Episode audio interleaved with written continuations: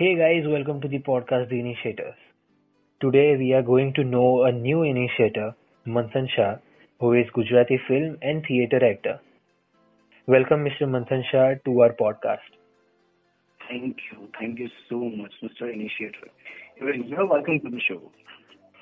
Thank you so much Mr. Manthan Shah. Which language will you prefer? અ, જો હું એક ગુજરાતી કલાકાર છું અને એઝ અ ગુજરાતી કલાકાર મને ગુજરાતી ભાષા પ્રત્યે ખૂબ જ લગાવ લાગણી છે. એટલે ગુજરાતી આપણે આગળ વધીએ તો વધારે સારું. Okay so now will start our podcast in Gujarati. So તમને જણાવી દઉં કે આ પોડકાસ્ટમાં આપણે ચાર સેગમેન્ટ છે. જે. ફર્સ્ટ સેગમેન્ટ છે એને આપણે નામ આપ્યું છે લાઈફ સ્ટોરી જેમાં તમારે તમારી લાઈફ સ્ટોરી કહેવાની રહેશે. બરાબર. સેકન્ડ સેગમેન્ટ છે એને આપણે નામ આપ્યું છે સોલ્વિંગ સિચ્યુએશન્સ જેમાં હું તમને સિચ્યુએશનલ ક્વેશ્ચન પૂછીશ. એના તમારે મને આન્સર્સ આપવાના છે. કે એ સિચ્યુએશનમાં તમે શું કરશો અને એ સિચ્યુએશનને કેવી રીતે ઓવરકમ કરશો તમે. થર્ડ સેગમેન્ટ છે એ છે યોર થોટ્સ હું તમને. ક્વેશ્ચન્સ પૂછીશ. એ ક્વેશ્ચન ઉપર તમે તમારા થોટ્સ તમારે કહેવાના છે કે તમે શું વિચારો છો એ એ વસ્તુ ઉપર કે હું તમને જે ક્વેશ્ચન પૂછું એની ઉપર? ઓકે પછી જે ફોર્થ સેગમેન્ટ છે જે લાસ્ટ સેગમેન્ટ કહીએ છીએ આપણે એ લાસ્ટ સેગમેન્ટ છે વિઝન કે તમારું ફ્યુચર મોટિવે મોટિવ શું છે? તમારો ગોલ શું છે? તમારું વિઝન શું છે? તમે આગળ સોસાયટીમાં શું કરવાના જઈ રહ્યા છો કે તમે સોસાયટીને કઈ રીતે હેલ્પ કરશો? And all that things okay okay so હવે આપણે ફર્સ્ટ સેગમેન્ટ ચાલુ કરીએ છીએ જેનું નામ છે life story okay okay okay so Manthan Shah જે એક ગુજરાતી કલાકાર છે એમની લાઈફ કેવી હતી પેલા એઝ અ સ્ટુડન્ટ અને હવે કેવી છે? એઝ અ સ્ટુડન્ટ હું મારા સ્કૂલની વાત કરું. તો સ્કૂલમાં બી જો ભણવામાં છે ને પહેલેથી આપણને થોડુંક ઓછો રસ રહેલો છે પણ હા થોડુંક એકેડેમિક્સમાં થોડું ધ્યાન આપવું પડતું હતું કેમ કે મારી મમ્મી ટીચર છે પોતે તો એ રીતે હું એઝ અ સ્ટુડન્ટ થોડોક એવરેજ કહેવાય બહુ એવરેજ પણ સાથે સાથે એક્સ્ટ્રા કરિક્યુલર એક્ટિવિટીઝમાં હું ફેન્સી ડ્રેસમાં મોનો એક્ટિંગમાં એમાં પાર્ટિસિપેટ કરતો હતો અને સ્કૂલને રિપ્રેઝેન્ટ કરતો હતો So from beginning, like you know from senior KG મેં મારું ચાલુ કર્યું હતું કહું એઝ એન એક્ટર તો.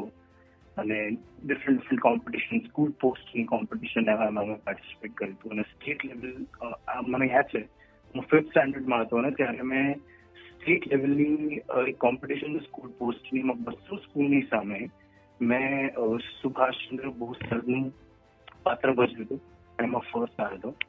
એમાં એ દિવસે મને યુનું લાઈફનું એ વખતે મારા માટે સૌથી મોટું અચીવમેન્ટ હતું. કેમ કે એ વખતે મને યુનો રાજસ્થાનની ટૂર યુનો ઓફર થઈ હતી. અને કેશ લાઈક એઝ એન મને ઇનામ મળ્યું હતું અને બધું બહુ જ બધું હતું. એટલે એ દિવસ હું લાઈફમાં ક્યારે નહીં ભૂલી શકું. સો એના પછી થોડુંક સ્ટડીમાં વધારે ફોકસ થયું. અને ટેન્થ આવ્યું અને આગળ આગળ મળ્યું સ્ટડી ચાલતું ગયું. એન્ડ ઇલેવન્થમાં મેં સાયન્સમાં બાયોલોજી લીધું જસ્ટ બીકોઝ મને મેથ્સ નહોતું ગમતું. અને એમાં બી મેં ઇલેવન્થ ટ્વેલ્થ કર્યું. સાથે સાથે થોડાક પ્લીઝ પણ કર્યા. અને આફ્ટર દેટ મેં સ્ટડીમાં બાયોલોજી લીધું હતું. એટલે બટ છે કે મારે એની ફિલ્ડમાં આગળ વધવાનું હતું. અને મારા મતે મારે એમાં નતું જવું. પણ કહેવાય ને કે કે જયારે કુદરતનું બળ આવે ને ત્યારે તમે કંઈ જ ન કરી શકો. એ વખતે મારી ઈચ્છા હતી કે મારે પહેલેથી એક્ટિંગમાં જવું છે. પણ ફેમિલીમાં એવું હતું કે ના, તારે ફિઝિયોથેરાપી કરવું પડશે. તો એઝ એન ડોક્ટર ને બધી રીતે મેં કીધું, ઓકે. તો મેં મારો રસ્તો ગોતી કાઢ્યો હતો કે હું વડોદરા મને એડમિશન મળ્યું. અને એ વખતે નવથી પાંચ મારી કોલેજ એન્ડ આફ્ટર સિક્સ હું મારા રિહર્સલ્સ કરતો હતો, મારા એવી ત્યાં જ વડોદરામાં એટલે કહેવાય છે ને કે તમે ગમે તેવી પરિસ્થિતિમાં તમે જો પોતાની કહેવાય ને પોતાની અંદર મનોબળ અને ઈચ્છા હોય ને તો તમે ગમે તે ગમે તે પરિસ્થિતિમાં આગળ આવી શકો છો. અને આ એક ઇનિશિયેટિવ છે કે મેં પોતાના માટે સ્ટેન્ડ લીધો. કે મેં ભલે સાથે સાથે બે, ત્રણ વર્ષ ત્યાં સ્ટડી કર્યું અને મેં આમાં બી થોડુંક મારું હાથ અજમાવ્યો વિચાર્યું કે મને ગમે છે. ગમે છે તો હું કરી શકું છું. સો યા મેં ટ્રાય કર્યો અને હા, મને લાગ્યું કે હું આમાં આગળ વધીશ.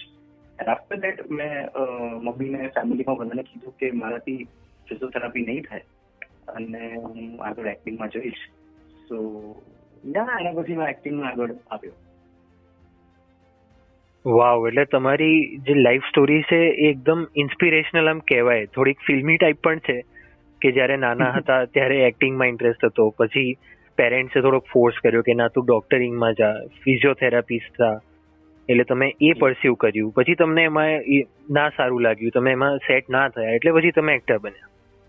Yeah, મને લાગ્યું કે it's not my cup of tea you know so. એટલે પછી મેં એક્ટિંગમાં યુ બરાબર. હા એટલે ગમતી વસ્તુ કરવી જ જોઈએ ઓબ્વિયસલી અને એમાં પણ પછી ફેમિલી સપોર્ટ આવી ગયો તમને. એટલે. That's a very big thing બહુ સાચી વાત છે. કહેવાય છે ને કે ફેમિલી વગર તમે ક્યાંય આગળ ના આવી શકો. અને હું બ્લેસ્ડ છું એટલું કે મારા ફ્રેન્ડ્સ અને મારા ફેમિલી એટલા સપોર્ટિવ છે કે મારા હરેક સિચ્યુએશનમાં એમણે મને સાથ આપ્યો છે. સો યા અચ્છા વેરી નાઇસ અને આની સાથે જ આપણો ફર્સ્ટ સેગમેન્ટ કમ્પ્લીટ થાય છે. અને સેકન્ડ સેગમેન્ટ તરફ આપણે જઈએ છીએ તો સેકન્ડ સેગમેન્ટનું જેમ મેં તમને નામ કીધું હતું એનું નામ છે સોલ્વિંગ સિચ્યુએશન્સ હું તમને ક્વેશ્ચન્સ પૂછીશ એના સિચ્યુએશનલ ક્વેશ્ચન્સ હશે. એના તમારે મને આન્સર આપવાના કે આ સિચ્યુએશનમાં તમે હો તો તમે શું કરો? Okay okay so moving forward to our towards our first question so અત્યારે જે ટાઈપનો બોલિવૂડમાં એટમોસ્ફિયર ક્રિએટ થયું છે નેપોટિઝમ સો અગર નેપોટિઝમ તમારી સાથે થાય તો તમે શું કરો?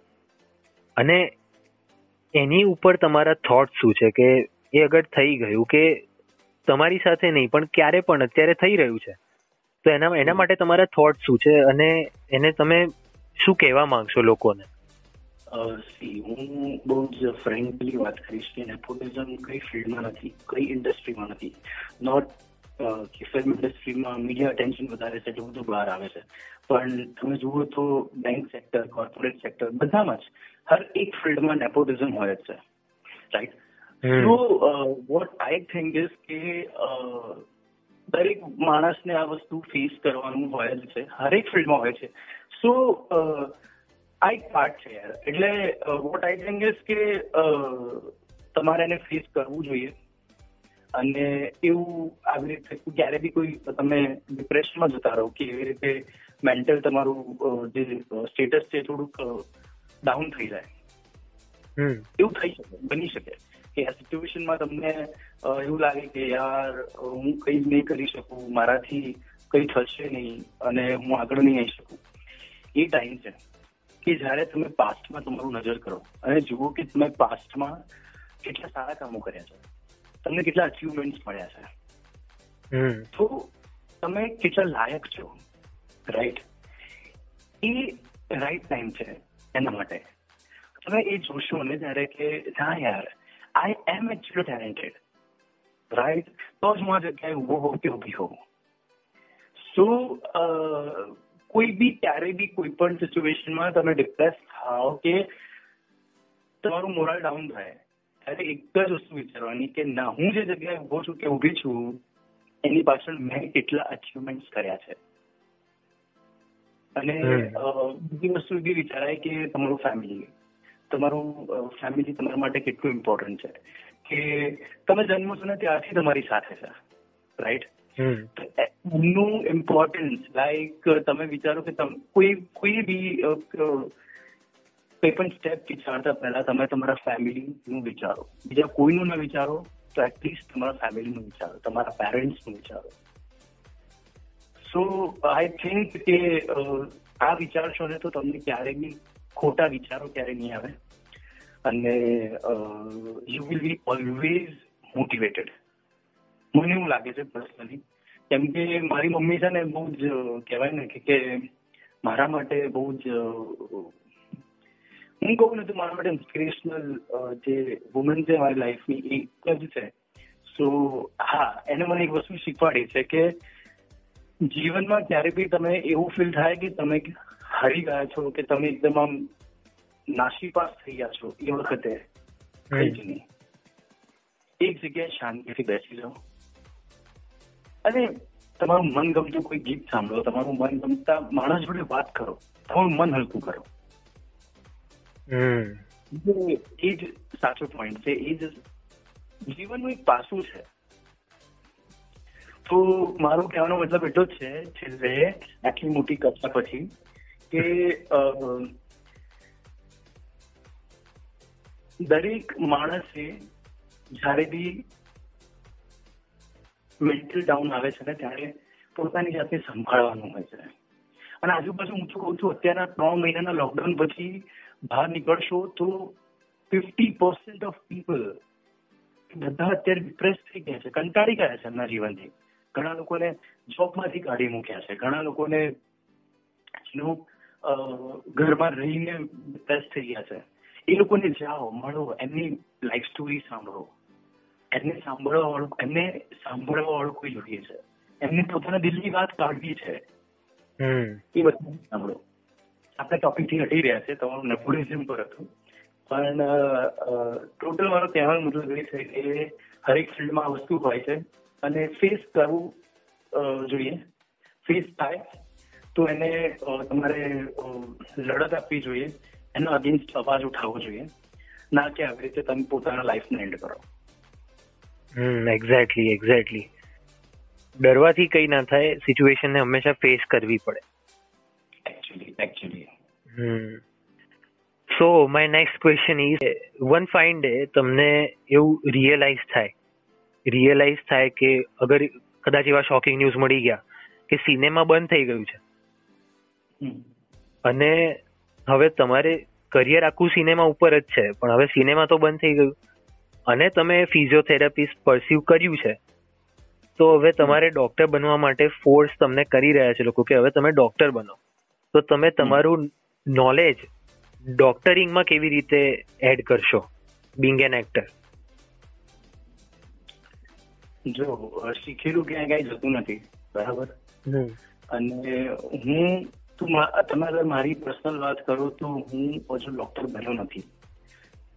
મેં થર્ડ યરમાં છોડી હતું પણ અગર હું ડોક્ટર બની ગયો હોત અને સિનેમા બની ગયો હોત તો બી મારો સિનેમા પ્રત્યેનો પ્રેમ એટલો તો આગળ જ હોત કે હું ફરીથી એ ફિલ્ડમાં તો ના જ જાત જે મેં છોડેલી છે.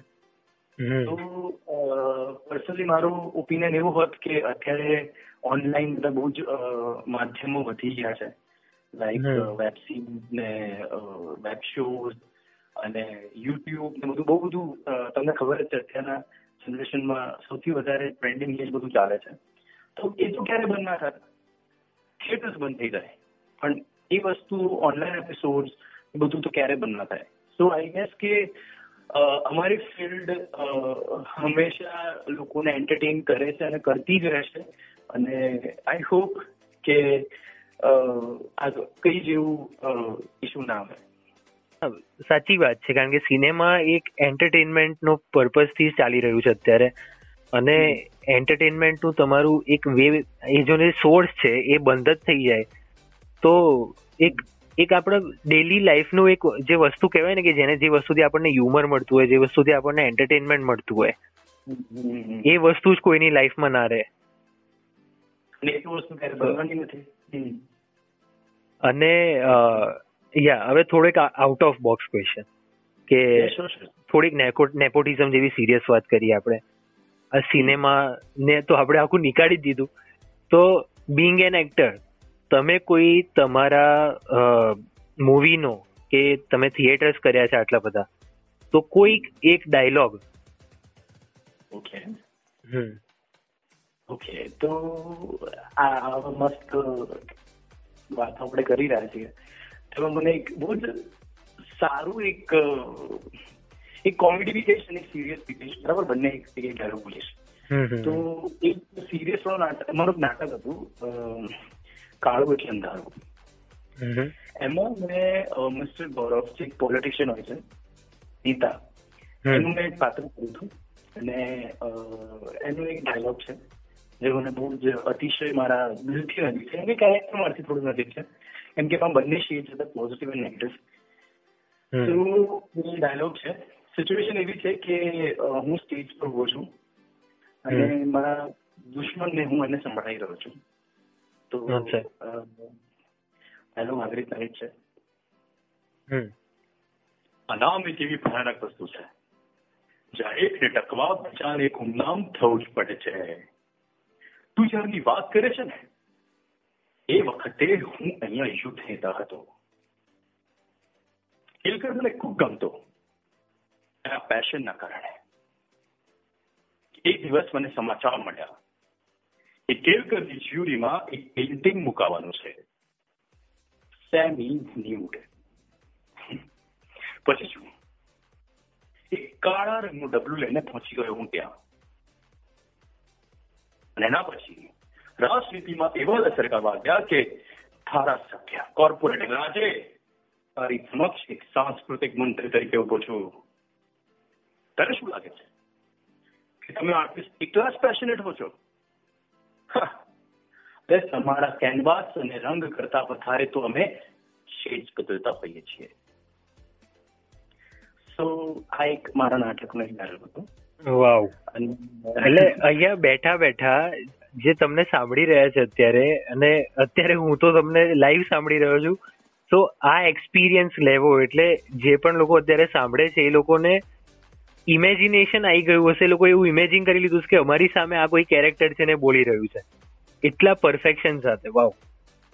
Thank you thank you so much yeah હા તો એક એવું સીન છે ટીચર ઓફ ધ યર તમે જોયું જશે તો એમાં મારી ફિલ્મમાં પીટી ટીચર જોડે એક સીન છે જેમાં એક એ એવું કહે છે સર કે આપણે હલકી ફુલકી એક્સરસાઇઝથી આપણું ચાલુ કરીશું તો હું આમ બધા બહુ ખુશ હોય કે ચલો બહુ આપણે શરીરને કષ્ટ નહીં પડે અને આપણે એકદમ મસ્ત રીતે કામ થઈ જશે આપણું તો સ્ટાર્ટિંગ ને જેમ હું એટલે સો ઠટપટા કરવાની અને હું- હું હું મારા એક્સપ્રેશન સો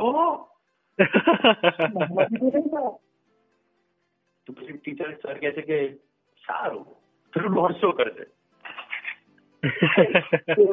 આ એક થોડો નાનો સીન છે પણ બહુ મસ્ત એ પિક્ચરાઇઝ થયો છે ફિલ્મ થયો છે.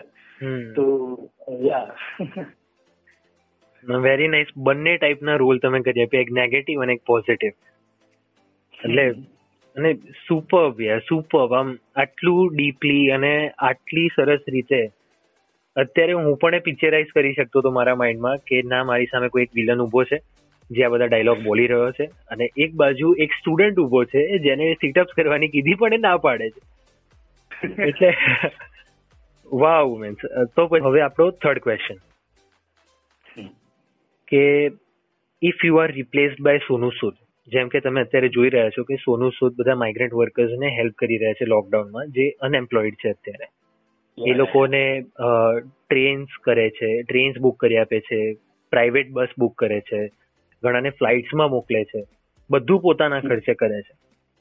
અને ઇનફેક્ટ અત્યારે આઉટસાઇડ ઓફ ઇન્ડિયા અબ્રોડમાં જેટલા પણ સ્ટુડન્ટ્સ અત્યારે ફસાઈ ગયેલા છે એ બધાને એ એરલાઇન્સની હેલ્પથી અત્યારે પાછા ઇન્ડિયામાં લાવવામાં હેલ્પ કરી રહ્યા છે જે ફસાઈ ગયા છે સ્ટુડન્ટ્સ એમને.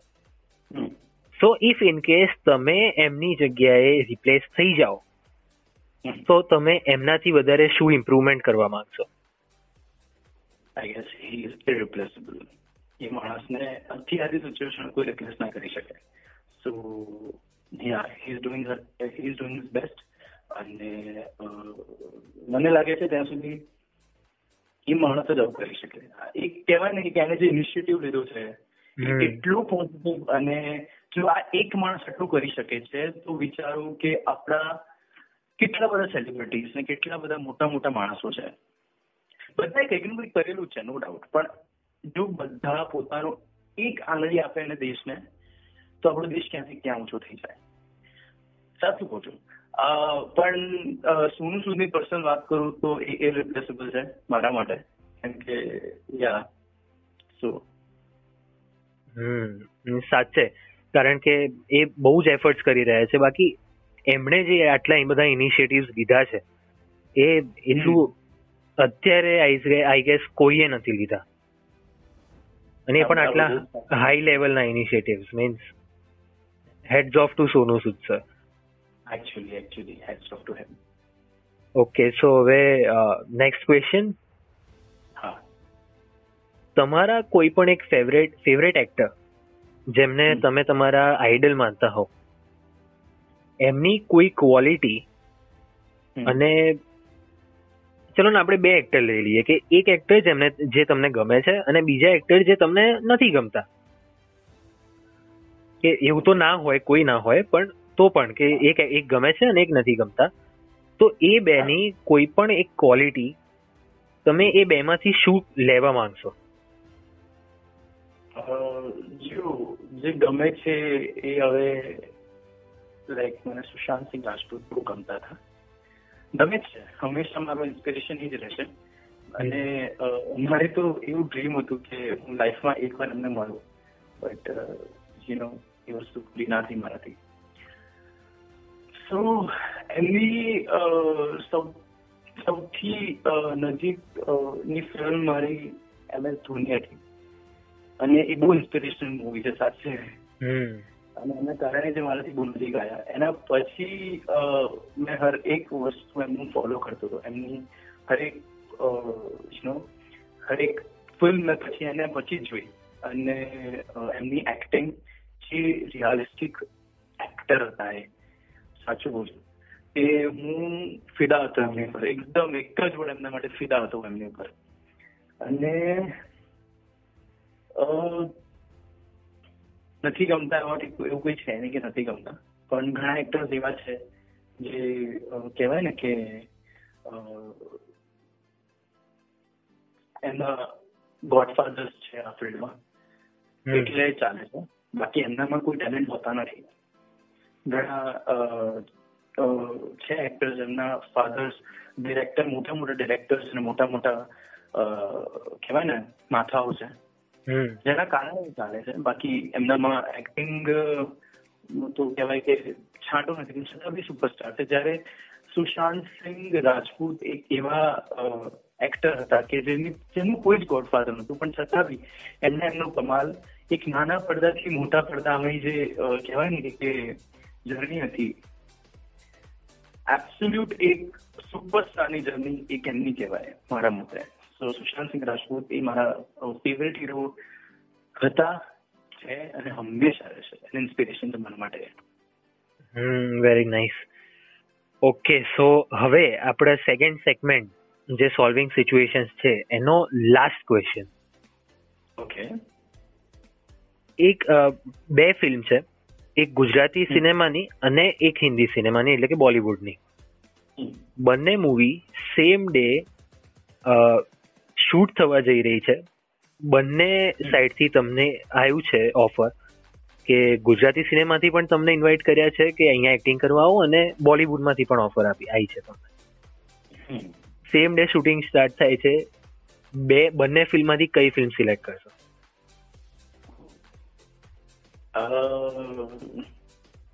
જો એક્ટિંગમાં તો એવું છે કે પાત્ર કેવું મળ્યું છે કન્ટેન્ટ શું છે, એની પર સ્ક્રિપ્ટ કેવી છે, એ બધું સિલેક્ટ કર્યા પછી કોઈ એક વસ્તુ સિલેક્ટ કરી શકું. એટલે અગર ગુજરાતી ફિલ્મની સ્ક્રિપ્ટ અને કન્ટેન્ટ સારા, હમણાં તો કેટલા સારા સારા આવે છે. તો એ સારું હોય તો બટ ઓબ્વિયસલી ગુજરાતીમાં જાઉં અને હિન્દીનું સારું હોય તો હિન્દીમાં. પણ અગર કમ્પેરિઝન આવે તો હું સૌથી પહેલા ગુજરાતીમાં જઈશ કેમ કે મારી, મને મારી માતૃભાષા પ્રત્યે બહુ જ લગાવ છે. અને મને જન્મ આપનારી કદાચ ગુજરાતી ઇન્ડસ્ટ્રી છે. તો હું એને તો કેવી રીતે એ કરી શકું? સો બંને કોમ્પિટિશનમાં હોય તો હું સામે ગુજરાતી જોઈશ. ગુજરાતીની સામે જોઈશ. તો યા.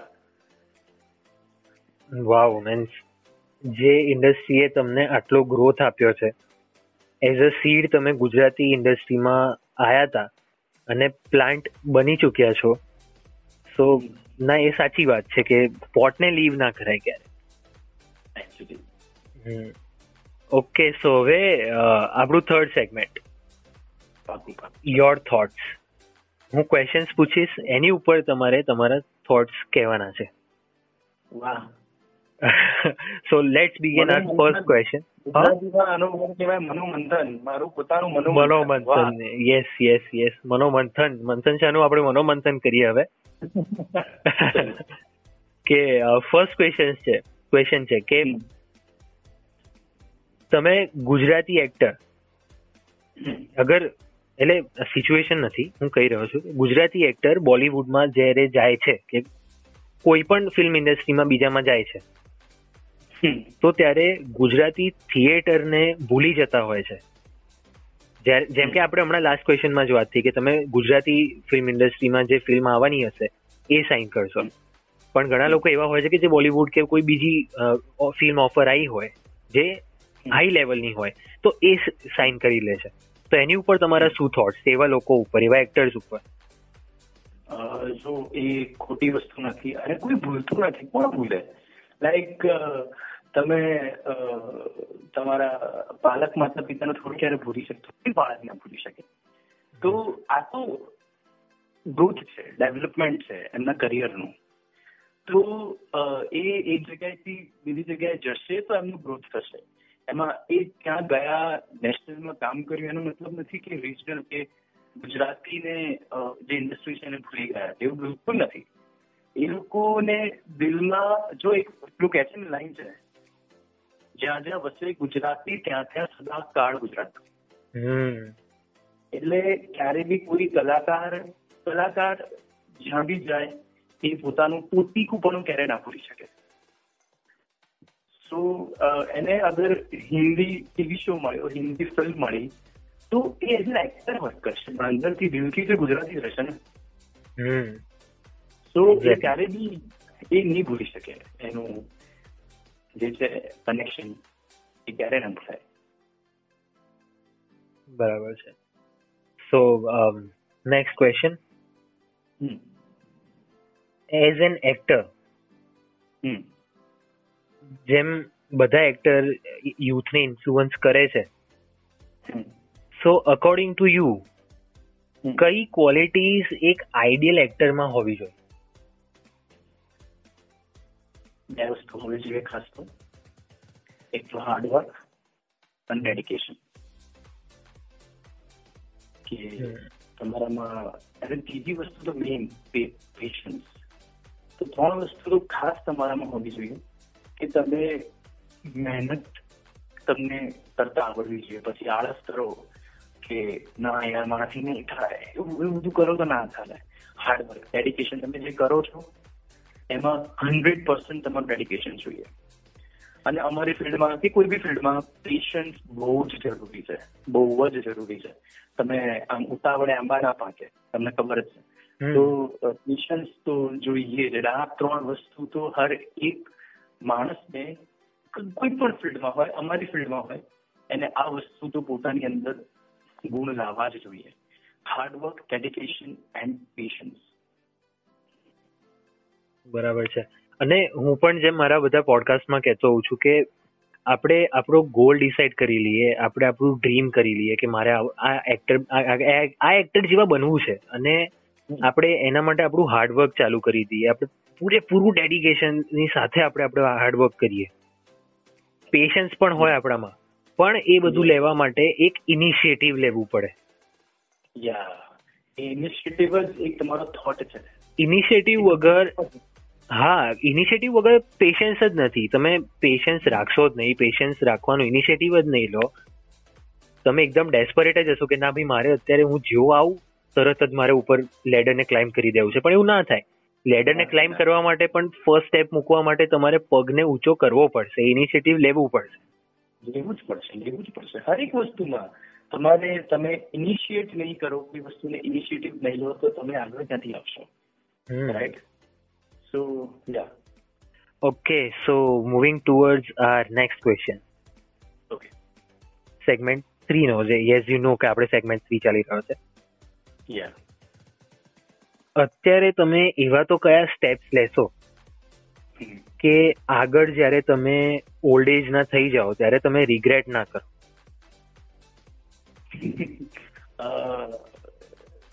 રિગ્રેટ ના કરો. એકચ્યુઅલી રિગ્રેટ તો અત્યારે બી કોઈ નથી. પણ અ, હું મારું દિલનું જેટલું બી હશે ને બધી ઈચ્છાઓ પૂરી કરીશ. મને પાછળ જતા એક વસ્તુ એ ના થાય કે ના મેં આ વસ્તુ કરી હોત તો કંઈક અલગ હોત. એવું નહીં. જે વસ્તુ કરવી છે એ કરી લો. અત્યારે ટાઈમ છે. લીવ ઇન પ્રેઝન્ટ રાઈટ પછી ઘણા લોકો યાર આવું કરીશ ને તો આવું થશે. એવું થશે શું? જે થવું છે થશે. અત્યારે તમને કરવું છે તો કરી દો. તમને પાછળ જઈને રિગ્રેટ ના રહે. સો હું આ વિચારું છું કે જે કરવું છે જે ઈચ્છા છે દિલની એ પૂરી કરો બિંદાસ બોસ. હમ. તો યા પાછળ જઈને કોઈ રિગ્રેટ મને નથી લાગતું. અત્યાર સુધી કોઈ રિગ્રેટ છે નહીં એટલે ઓબ્વિયસલી પાછળ નહીં જોય તો સારું વસ્તુ કહેવાય કે અત્યારે નથી તો નહીં જ હોય પાછળ ઓબ્વિયસલી તો નેક્સ્ટ ક્વેશ્ચન છે કે what separates you from the rest કે યુ નેવર ગીવ અપ એવું તો કઈ ક્વોલિટી છે તમારામાં? એવું તો શું છે? કે જે તમને લોકોથી અલગ પાડે છે, કે તમે ક્યારેય ગીવ અપ નથી કરતા? સી મેં મારામાં ઓબ્ઝર્વ કર્યું છે, હું એ કહું છું. બટ એવું છે કે- હું બહુ જ હરેક સિચ્યુએશનમાં પોતાની જાતને પોઝિટિવ રાખવાનો ટ્રાય કરું છું. અને હું બહુ જ ઇમ્પલ્સિવ છું. સાચે. એટલે બહુ જ સારું છે મારા માટે કે હું જે મનમાં આવે હું કરી લઉં છું. બરાબર, એ વખતે હું વિચારતો નથી કે યાર, દસ માણસ ઊભા છે તો એ શું વિચારશે એન્ડ બધું. પણ મને એટલે હું એ વસ્તુ મારા લોકોથી અલગ છે કે હું પોતાના મનથી જીવું છું. કોઈને ડરથી નહીં. Very nice so youth careers માટે તમે કંઈક, જેમ કે અગર તમારો થોટ શું છે કે લોકોએ ફિઝિયોથેરાપી પરસ્યુ કરવું જોઈએ કે એક્ટિંગ હવે તો હું લોકોએ પોતપોતાના એની પર હોય છે. લોકોને જેને જે ગમતું હોય, જેને ફિઝિયોથેરાપી ગમતું હોય તો ફિઝિયોથેરાપી કરે. અને ઘણા લોકોને એક્ટિંગ ગમતી હોય જે ગમે એ કરો. મારું એક જ કહેવાનું આશ્રય છે બધાને. એક ઇનિશિયેટિવ ઇનિશિયેટિવ કહેવાય કે મનનું માનો. કેમ કે એ જ સાચું બોલતું હોય છે. દરેક સિચ્યુએશનમાં એવું નથી કહેતું કે કરિયર ઓપ્શન્સમાં લાઈફના ડિસિશન્સમાં બી મન જે એને બોસ લખીને આપું કે એ હંડ્રેડ પર્સન્ટ તમારા માટે સાચું અને સારું જ હશે. સો મન જે કે, તમારું દિલ જે કે, એ જ વસ્તુ તમે કરો. તમને એવું છે કે ભાઈ મારે બધા ડોક્ટર બને છે એન્જિનિયર બને છે, મારે નથી કરવું, મારા આર્ટ્સમાં જવું છે. ઓકે જાઓ. એક્સપ્લોર કરો. પણ હા, જેમાં જાવ એમાં પેલી ત્રણ વસ્તુ હંમેશા યાદ રાખવાની કઈ? હાર્ડવર્ક ડેડિકેશન અને પેશન્સ હરેક ફિલ્ડમાં તો જેને ફિઝિયોથેરાપી કરવું છે ફિઝિયોથેરાપી કરો, જેને એક્ટિંગ કરવી છે એક્ટિંગ કરો, જેને ડાન્સ કરવું છે ડાન્સ કરો, જેને ક્રિકેટ રમવું છે ક્રિકેટ કરો, બધી જ વસ્તુ કરો. બસ પોતે હેપી રહેવા જોઈએ હંમેશા એ હમ. વસ્તુ યાદ રાખજો પોતે ખુશ હોશો ને તો બીજાને ખુશી આપશો ઓલવેઝ બી હેપી યસ એ છે હમ. સ્માઇલ કરતા રહો જીવનમાં yeah hmm and what will you say about an ideal society તમારા મતે સોસાયટી કેવી હોવી જોઈએ એક તો એજ્યુકેશનનું બર્ડન અત્યારે મેં જોયું છે અમારા જ અહીંયા અપાર્ટમેન્ટમાં લોકોને જે બચ્ચાઓ છે નાના નાના એ બચ્ચાઓને સવારમાં કેટલું બધું અરે ઓનલાઈન બી એ લોકોને બહુ જ બર્ડન થઈ ગયું છે. એ મને ઘણી વાર કહે કે ભાઈ અમે કંટાળી ગયા આટલું બધું કરાવે છે આટલું હોમવર્ક આપે છે. યાર ક્યાં જઈએ? મને ઘણી વાર એવું થાય કે મેં ટેન્થમાં એસએસમાં જે ભણ્યું હતું એ મારા માટે અત્યારે કંઈ જ કામનું નથી. બરાબર. એટલે બહુ જ એક્સ્ટ્રા બર્ડન છે, ભણવાનું સૌથી પહેલા તો આપણા એજ્યુકેશન સિસ્ટમ જેને કહીએ, બહુ જ સિસ્ટમમાં જ એટલી પ્રોબ્લેમ છે. અને સોસાયટીની વાત કરું તો સૌથી મોટું મેં કીધું અને બીજી વસ્તુ કે વિચારો. આપણે વેસ્ટર્ન થવાનું છે, પણ વિચારો એ સાથે સાથે આપણે પોતાનું જે કહેવાય ને ઇન્ડિયન ટ્રેડિશન એ ના ભૂલવું જોઈએ. ત્યારે તમને ખબર હોય તો તમને કહું કે અત્યારે આપણે વેસ્ટર્નના નામે મન ખાવે તેમ કરીએ છીએ. બરાબર? પણ એ જ વસ્તુ તમને કહું out of India US America અને કેનેડા અને બધામાં ઇન્ડિયન ટ્રેડિશનને એટલું માન અપાય છે. સાચું કહું છું. કે બહુ જ આપણે આપણા ટ્રેડિશનની કહેવાય ને તો રિસ્પેક્ટ નથી રાખતા. સોસાયટીમાં અ, એ વસ્તુ થોડી ચેન્જ ચેન્જ આવ્યો છે પણ ખરાબ બી થયું છે સાથે સાથે. આપણે ઇન્ડિયન ટ્રેડિશન થોડા ભૂલતા ગયા છીએ. અને સોસાયટીમાં બીજી વસ્તુ કહું તો પેરેન્ટ્સનું જે માન છે એ ઘટતું ગયું છે. પેરેન્ટ્સ પ્રત્યેનો જે લગાવ છે પેરેન્ટ્સ પ્રત્યેની જે લાગણી છે એ આ વેસ્ટર્ન કલ્ચરમાં દૂર થતી જોઈ છે મેં અને એ વસ્તુ મને થોડીક ઓછી ગમે છે. તો હા, પોતાના મા બાપ પ્રત્યેનો પ્રેમ હંમેશા બરકરાર રાખો. કેમ કે એમણે જે તમારા માટે કર્યું છે ને બોસ કોઈએ નથી કર્યું. તમે જે જે મુકામે કે જે જગ્યાએ તમે ઊભા છો એ તમારા પેરેન્ટ્સની બદૌલત છે. એટલે પેરેન્ટ્સ ક્યારેક તમને ખોટા લાગશે. મને બી ક્યારેક ફીલ થતું હતું કે ત્યાં રાખશું આખો દિવસ મને ફિઝિયોથેરાપી મેડિકલ આમ તેમ આમ તેમ.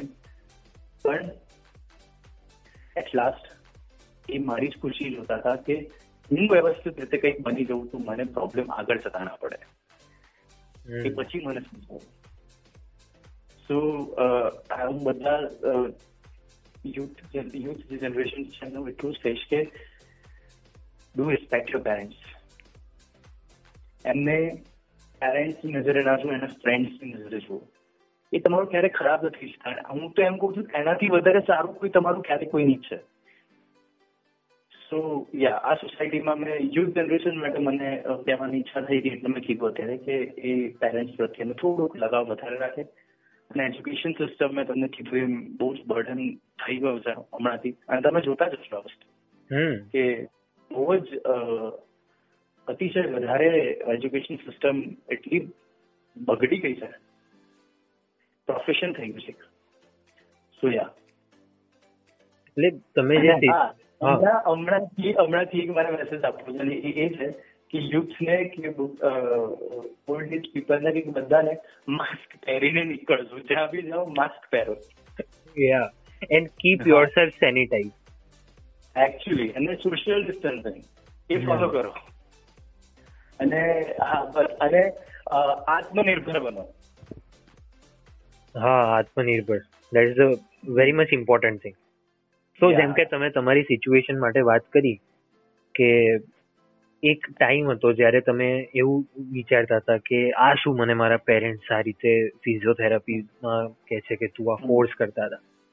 તો તમારી લાઈફમાં એવો તો કયો એક ટાઈમ હતો જ્યારે તમે ટોટલી બ્લેન્ક હતા કે તમને કોઈ જ આઈડિયા નહોતો કે હવે મારે શું કરવું? અને એવા ટાઈમમાં તમારો મોટિવેશનનો સોર્સ શું હતો? ઓર કોણ હતું? ઓકે મને યાદ છે સેકન્ડ યરમાં હતો.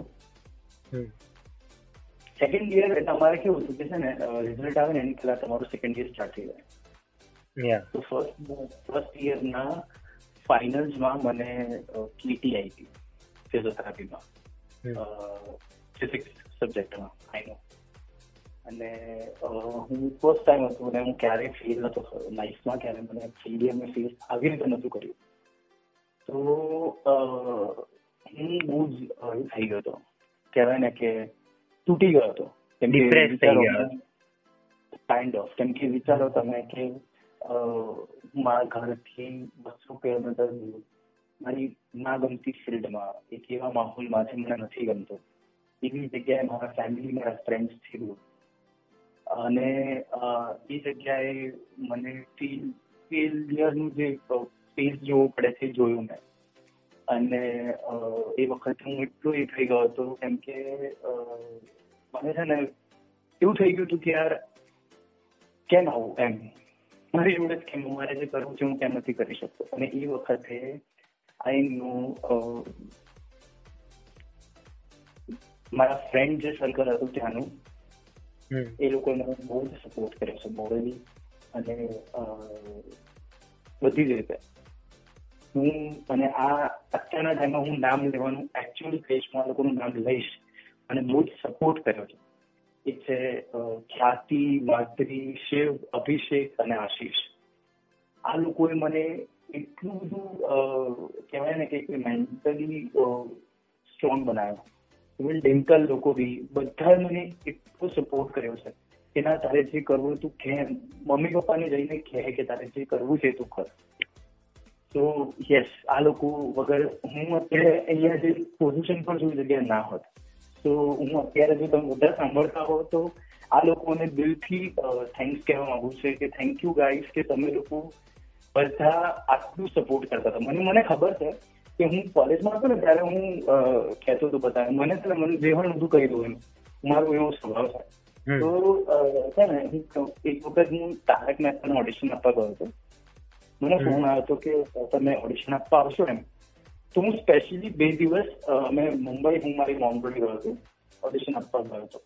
તો ઓડિશન આપીને પાછા આવ્યા ને ત્યારે મેં બધાને કીધું તો ઓલ ધ લાફિંગ મમ્મી કે હા તો ખૂબ સંભાષણ આવ્યા હતા કઈ છે એમ મને આમ નથી એમ you know people are like કે થોડુંક આમ કે આ તો ખાલી વાતો જ કરે છે કંઈ કરતો નથી. અને એ વખતે મને બહુ જ હર્ટ ફીલ થતું હતું કે યાર કોઈને મારી પર ટ્રસ્ટ નથી. ત્યારે આ લોકો હતા જેને મારી પર ટ્રસ્ટ હતો. અને એ વખતે એમણે મને સપોર્ટ કર્યો હતો કે ના તારી ઈચ્છા છે ને તો તું કરી શકે. આગળ જઈ શકે.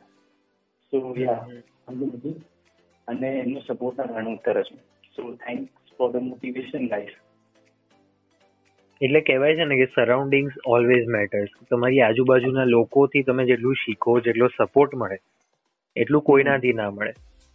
હા તો કહેવાય છે ને કે તમારી આજુબાજુના લોકોથી તમારી ઇમેજ કે તમારું વ્યક્તિત્વ દર્શાય છે. મારી આજુબાજુ મેં પોઝિટિવિટી અને એક એટલો સ્વીટ બોન્ડિંગ રાખેલા હતા.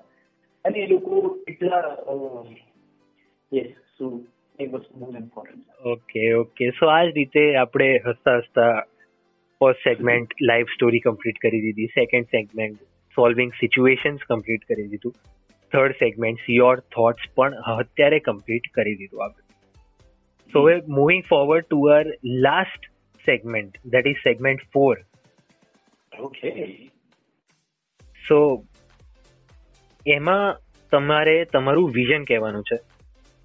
કે ફિલ્ડમાં છો તો તમારું વિઝન શું છે? તમારું ડ્રીમ શું છે? ઓકે એક્ટિંગ અત્યારે વિઝનની વાત કરું તો વિઝનમાં એવું છે કે મારે હિન્દી ટીવી સિરિયલ્સમાં વર્ક કરવું છે. મારું ગોલ અત્યારે એ છે.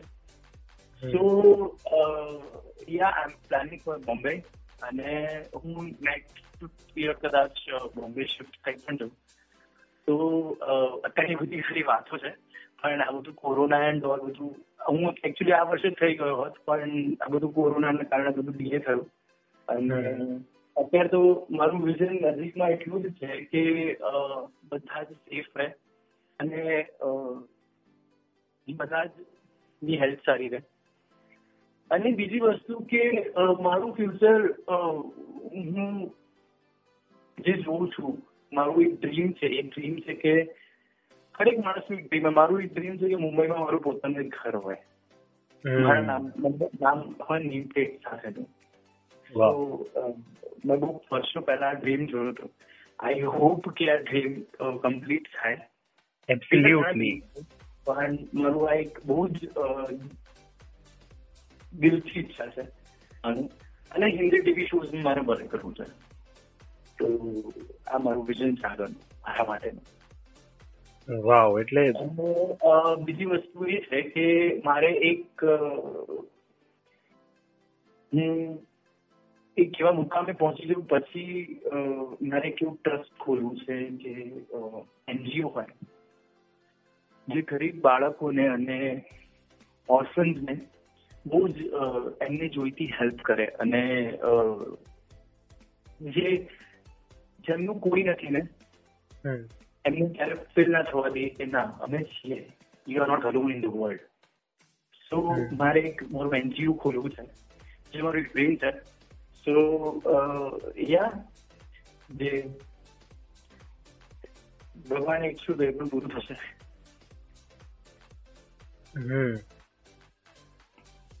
ઓકે સો આની જ સાથે આપણો આજનો podcast with mister Manthan Shah Gujarati film and theatre actor complete થાય છે. આઈ હોપ કે બધા મારા લિસનર્સે એન્જોય કર્યો હશે આ podcast and thank you so much Manthan Shah અમારી સાથે જોડાવા માટે અને આટલા બધા ઇન્સ્પાયર કરવા માટે કે એઝ અ સ્ટુડન્ટ તમે એક્ટિંગમાં આવવા માંગતા હતા. પછી થોડુંક ફોર્સ થયો તમને તમને થોડીક અંદરથી એવી ઈચ્છા પણ થઈ કે ના હવે મારું ફેમિલી મને કહે છે કે ના મારે ડોક્ટરિંગ પરસ્યુ કરવું જોઈએ. તો તમે એઝ અ ફિઝિયોથેરાપિસ્ટ પણ તમે એ લાઈન પરસ્યુ કરી. અને પછી તમે તમારા ઓરિજિનલ લાઈનમાં આવ્યા જે છે એક્ટિંગ અને અત્યારે સક્સેસફુલ પણ છો એમાં. અને અત્યારે એમાં બહુ ગ્રોથ કરી રહ્યા છો. You are a rising star in your field બહુ બધી મૂવીઝમાં કામ કર્યું છે. તમે આટલા બધા થિયેટર્સમાં છો પ્લે કર્યા છે તમે. અને લાઈફમાં પણ કેટલા ઇનિશિયેટિવ્સ લીધા છે તમે જે અત્યારે આપણે ડિસ્કસ કર્યું એમ. So thank you for joining with us as an initiator to yeah thank you so much mister initiator કે તમે આ એક એવું પ્લેટફોર્મ ઊભું કર્યું અમારા બધા જ એક કે જે અમે બધા પોતાના વિચારો તમારી જોડે અને લોકો જોડે શેર કરી શકીએ છીએ. અને લોકોને ઇન્સ્પાયર કરી શકીએ છીએ thank you so much you guys are just doing awesome work અને આઈ હોપ કે તમારો આ શો તમારું જે પ્લેટફોર્મ છે એટલું એટલું આગળ જાય અને તમે એટલા સક્સેસફુલ બનો રાઈટ અને બસ તમે આવી રીતે લોકોને ઇન્સ્પાયર કરતા રહો. અલગ અલગ માણસો, અલગ અલગ સેલિબ્રિટીઝ અને અલગ અલગ મોટિવેશનલ સ્પીકર્સ સાથે રહીને. સો આઈ હોપ કે તમારું આ પ્લેટફોર્મ એટલું મોટું નામ કમાય so yeah mister initiator heads off to you તમે આ ઇનિશિયેટિવ લઈને બહુ બહુ કામ કરો છો Thank you, thank you so much, Manthan Shah. And uh, I want to tell my listeners also that if you haven't subscribed the channel, The Initiators, so please subscribe that. And uh, you can also listen to our podcast on Spotify and on Anchor app also. And તમે પણ અમને join કરી શકો છો. અગર તમે તમારી લાઈફમાં કોઈ ઇનિશિયેટિવ્સ લીધા છે, કે જે અત્યારના સિનેરિયો પ્રમાણે, કે જે અત્યારે તમે ગમે તે રીતે કોઈ પણ ઇનિશિયેટિવ લઈ રહ્યા છો, અમારું વિઝન એ જ છે કે બધા ઇનિશિયેટર્સને એક પ્લેટફોર્મ ઉપર લાવવા છે, કે જેનાથી બીજા લોકો પણ ઇન્સ્પાયર થાય, કે ના, અમારે પણ આ ટાઈપના ઇન્સ્પિરેશન લેવી જોઈએ, અમારે પણ આ ટાઈપના ઇનિશિયેટિવ્સ લેવા જોઈએ અને અગર કોઈ એ ટાઈપનું ઇનિશિયેટિવ લેવાનો ટ્રાય પણ કરે છે તો અત્યારે ઘણા લોકોને એવું ડર પણ હોય છે કે અગર હું આ રીતે કરીશ તો લોકો શું કહેશે? પણ એઝ એન ઇનિશિયેટર તમે અમારી સાથે જોઈન થાઓ તો તમે બીજા લોકોને પણ ઇન્સ્પાયર કરી શકશો કે ના જે તમે નથી કરી શકતા અમે કર્યું છે ને તમે પણ કરી શકો છો. કરી શકો છો. So that's all we want to say and thank you so much Manthan Shah once again thank you so much the initiators, for having me on your this platform. So I'm glad કે તમે મને મને choose કર્યો મને as an બહુ જ સારું લાગ્યું so yeah thank you so much okay thank you Manthan Shah જય હિન્દ જય હિન્દ જય ભારત